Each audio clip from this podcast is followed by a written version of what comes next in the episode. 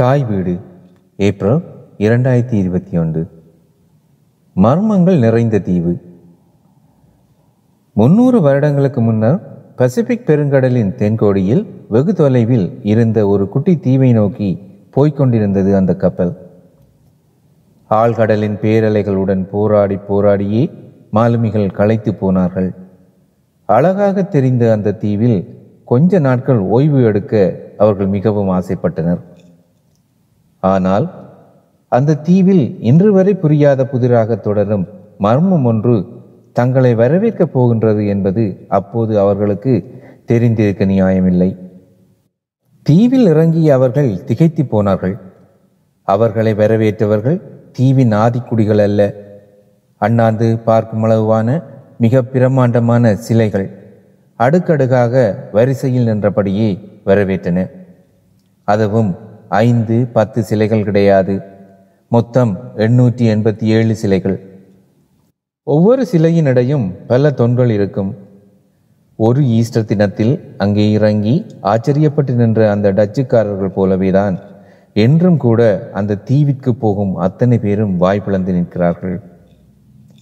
ஆதிக்குடிகளால் ராபா நூய் என அழைக்கப்பட்டதும் ஈஸ்டர் தினத்தில் கண்டுபிடிக்கப்பட்டதால் பிற்காலத்தில் ஈஸ்டர் தீவு என பிரபல்யம் பெற்றதுமான இந்த தீவு தென் அமெரிக்காவின் சிலி நாட்டுக்கு மேற்கே கிட்டத்தட்ட இரண்டாயிரத்தி முந்நூறு மைல் தொலைவில் ஆளரவமற்ற பசிபிக் பெருங்கடலில் உள்ளது. சிலி நாட்டிலிருந்து மிக தொலைவில் இந்த தீவு இருந்தாலும் இது சிலி நாட்டிற்கு சொந்தமானதாகும்.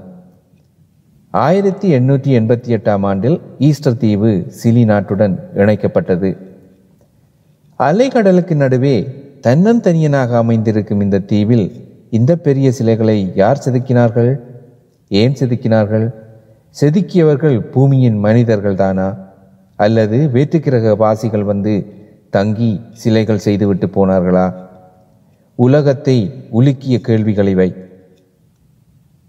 இந்த தீவின் ஆதிக்குடிகள் கடலோடுவதில் கில்லாடிகளான பாலிசீனியர்கள். அவர்கள் கிறிஸ்துவுக்கு பின் நானூறாம் ஆண்டில் கட்டுமரத்தினில் பயணித்து இந்த தீவினை வந்தடைந்ததாக ஆய்வாளர்கள் கூறுகின்றார்கள். இந்த பாலிசீனியர்கள் தைவான் தென்கிழக்கு ஆசியா குறிப்பாக பிலிப்பைன்ஸ் மலேசியா கிழக்கு இந்தோனேசியா மைக்ரோனேசியா மடகாஸ்கர் ஆகியவற்றின் பூர்வீக மக்களின் தோற்றத்தை கொண்ட ஒரு இனக்குழுவினர். இந்த தொடர்புக்கு மரபணு மொழியியல் மற்றும் தொல்பொரு சான்றுகள் துணை புரிகின்றன. ஈஸ்டர் தீவின் வரலாறு பற்றி எந்த பதிவுகளும் இல்லை. வாய்வழி கதைகள் வழியாகவே சரித்திரம் சொல்லப்பட்டு வந்திருக்கின்றது. ஆயிரத்தி எழுநூற்றி இருபத்தி ரெண்டில் டச்சுக்காரர்கள் வந்த நேரத்தில் சுமார் மூவாயிரம் மக்கள் தீவில் வாழ்ந்தனர் என்றும் அவர்கள் தங்களுக்கு நன்றாக உணவளித்து மிகவும் நட்பாக இருந்தனர் என்றும் டச்சு கடற்படை கேப்டன் ஜேக்கப் ரோஜோவன் எழுதி வைத்திருக்கிறார். வெறும் அறுபத்தி மூன்று சதுர மைல் நிலப்பரப்பு கொண்ட இந்த ஈஸ்டர் தீவினில் நிலத்திற்கு வெளியே நீட்டிக்கொண்டிருக்கும் ஈஸ்டர் தீவு தலைகள் மிகவும் மர்மமானவை. மோய் என்று அழைக்கப்படும் இந்த சிலைகளில் பெரும்பாலானவை உண்மையில் முழு உடல் கொண்ட சிற்பங்கள்தான். ஆனால் பெரும்பாலும் வயிற்றின் கீழே மண்ணில் புதையுண்டபடியே காணப்படுகின்றன. இந்த சிலைகளின் பின்புறத்தில் குறியீடு அல்லது சித்திர எழுத்துக்கள் செதுக்கப்பட்டுள்ளன. சிலைகளில் மிகப்பெரியது எழுபது அடிக்கு மேல் உயரம் கொண்டது. இந்த சிலைகளை பூர்வீக குடிகள் தமது கடவுளுக்கு பிரியமானது என்று செதுக்கி இருக்கலாம் என சில ஆய்வாளர்கள் நம்புகின்றார்கள். இல்லவே இல்லை. வேற்றுக்கிரகவாசிகளின் விபரீத விளையாட்டு இது என்று வாதிடுபவர்களும் இருக்கிறார்கள். இந்த தீவில் எழுபது அழிந்து போன எரிமலைகள் உள்ளன. அந்த எரிமலை பாறைகளிலிருந்தே அத்தனை சிலைகளும் செதுக்கப்பட்டிருக்கின்றன.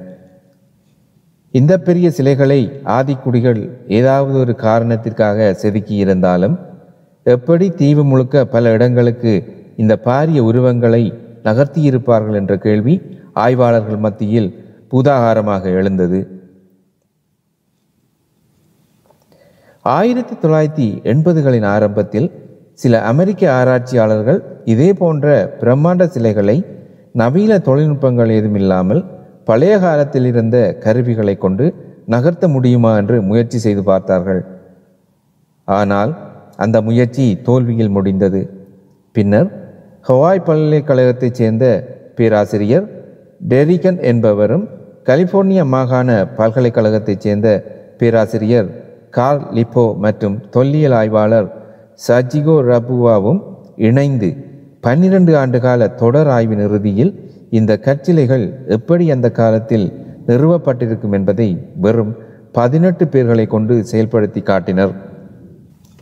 ஈஸ்டர் தீவின் சுற்றுச்சூழல் ஒரு தனித்துவமான சூழல் மண்டலமாக கருதப்படுகிறது. அதன் ஆரம்ப காலனித்துவ காலத்தின் போது தீவில் பரந்த காடுகளும் பனைகளும் இருந்தன. முற்காலத்தில் கடின நார் போன்ற ஒரு வகை புட்கள் இங்கு இருந்திருக்கின்றன. அவற்றை அக்கால மக்கள் பயன்படுத்தி இருக்க வேண்டும். பின்னர் தீவில் அமைக்கப்பட்ட சிலைகளை நகர்த்துவதற்காக அவை அழிக்கப்பட்டதாகவும் மரங்கள் அழிக்கப்பட்ட வெறும் நிலமாகிய தீவினில் மண் வளம் குன்றி தொடர்ந்து மரங்கள் வளர்வது நின்று போனதாகவும் கருதப்படுகிறது. இதனால் ஈஸ்டர் தீவு மிக குறைந்த மரங்களையே இப்போது கொண்டுள்ளது. புல் மற்றும் புதர்களே இப்போது இத்தீவில் அதிகம். சர்க்கரை வள்ளி கிழங்கு இங்கு பயிரிடப்படுகின்றது. இது சிலி நாட்டிலிருந்து கொண்டு வரப்பட்டிருக்கலாம். இச்சமூகத்தில் ஒரு காலத்தில் நரமாமிசம் உண்ணும் பழக்கம் அல்லது நரபலி கொடுக்கும் பழக்கமும் இருந்ததாக சொல்லப்படுகிறது.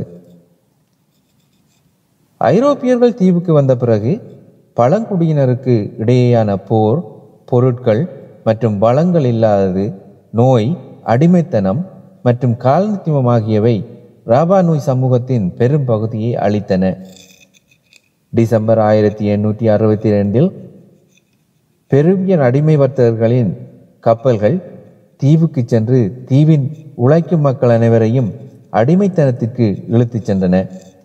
ஆயிரத்தி எண்ணூற்றி எண்பத்தி எட்டில் ஈஸ்டர் தீவு சிலியுடன் இணைக்கப்பட்ட போது தீவில் இருநூறுக்கும் குறைவான பழங்குடி மக்களே இருந்தனர்.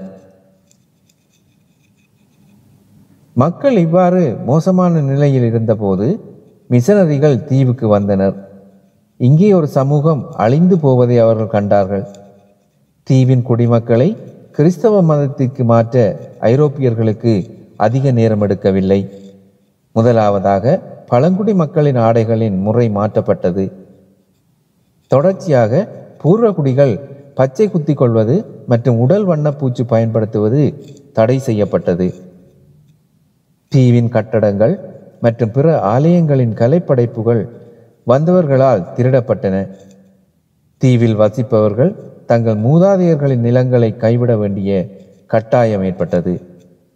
மேலும் அவர்கள் தீவின் ஒரு சிறிய பகுதியில் ஒதுங்கி வசிக்க வேண்டிய கட்டாயமும் ஏற்பட்டது.